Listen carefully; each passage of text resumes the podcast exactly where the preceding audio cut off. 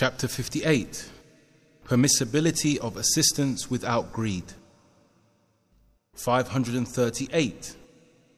Salim, the son of Abdullah ibn Omar, from his father Abdullah, from Umar radiyallahu anhu reported, Allah's Messenger sallallahu alaihi wasallam would give me some gift, but I would say, give it to someone who needs it more than I.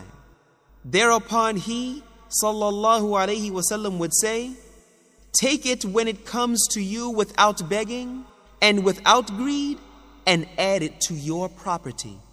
Then use it yourself or give it away in charity.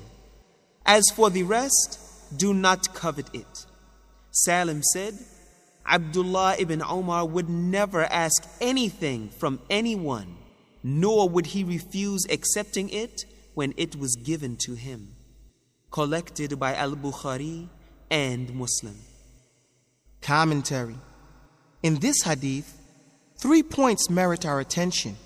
First, there is an account of the exemplary character of the companions who became unmindful of their own needs when they saw that somebody else was more needy and deserved assistance.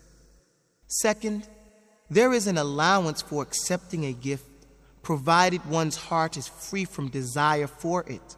Third, a man is allowed to accumulate wealth, but on the condition that he would fulfill his personal and family needs. Besides, he should resolve that he would also spend money on the needy as well as on the lines approved by Allah so as to win his pleasure.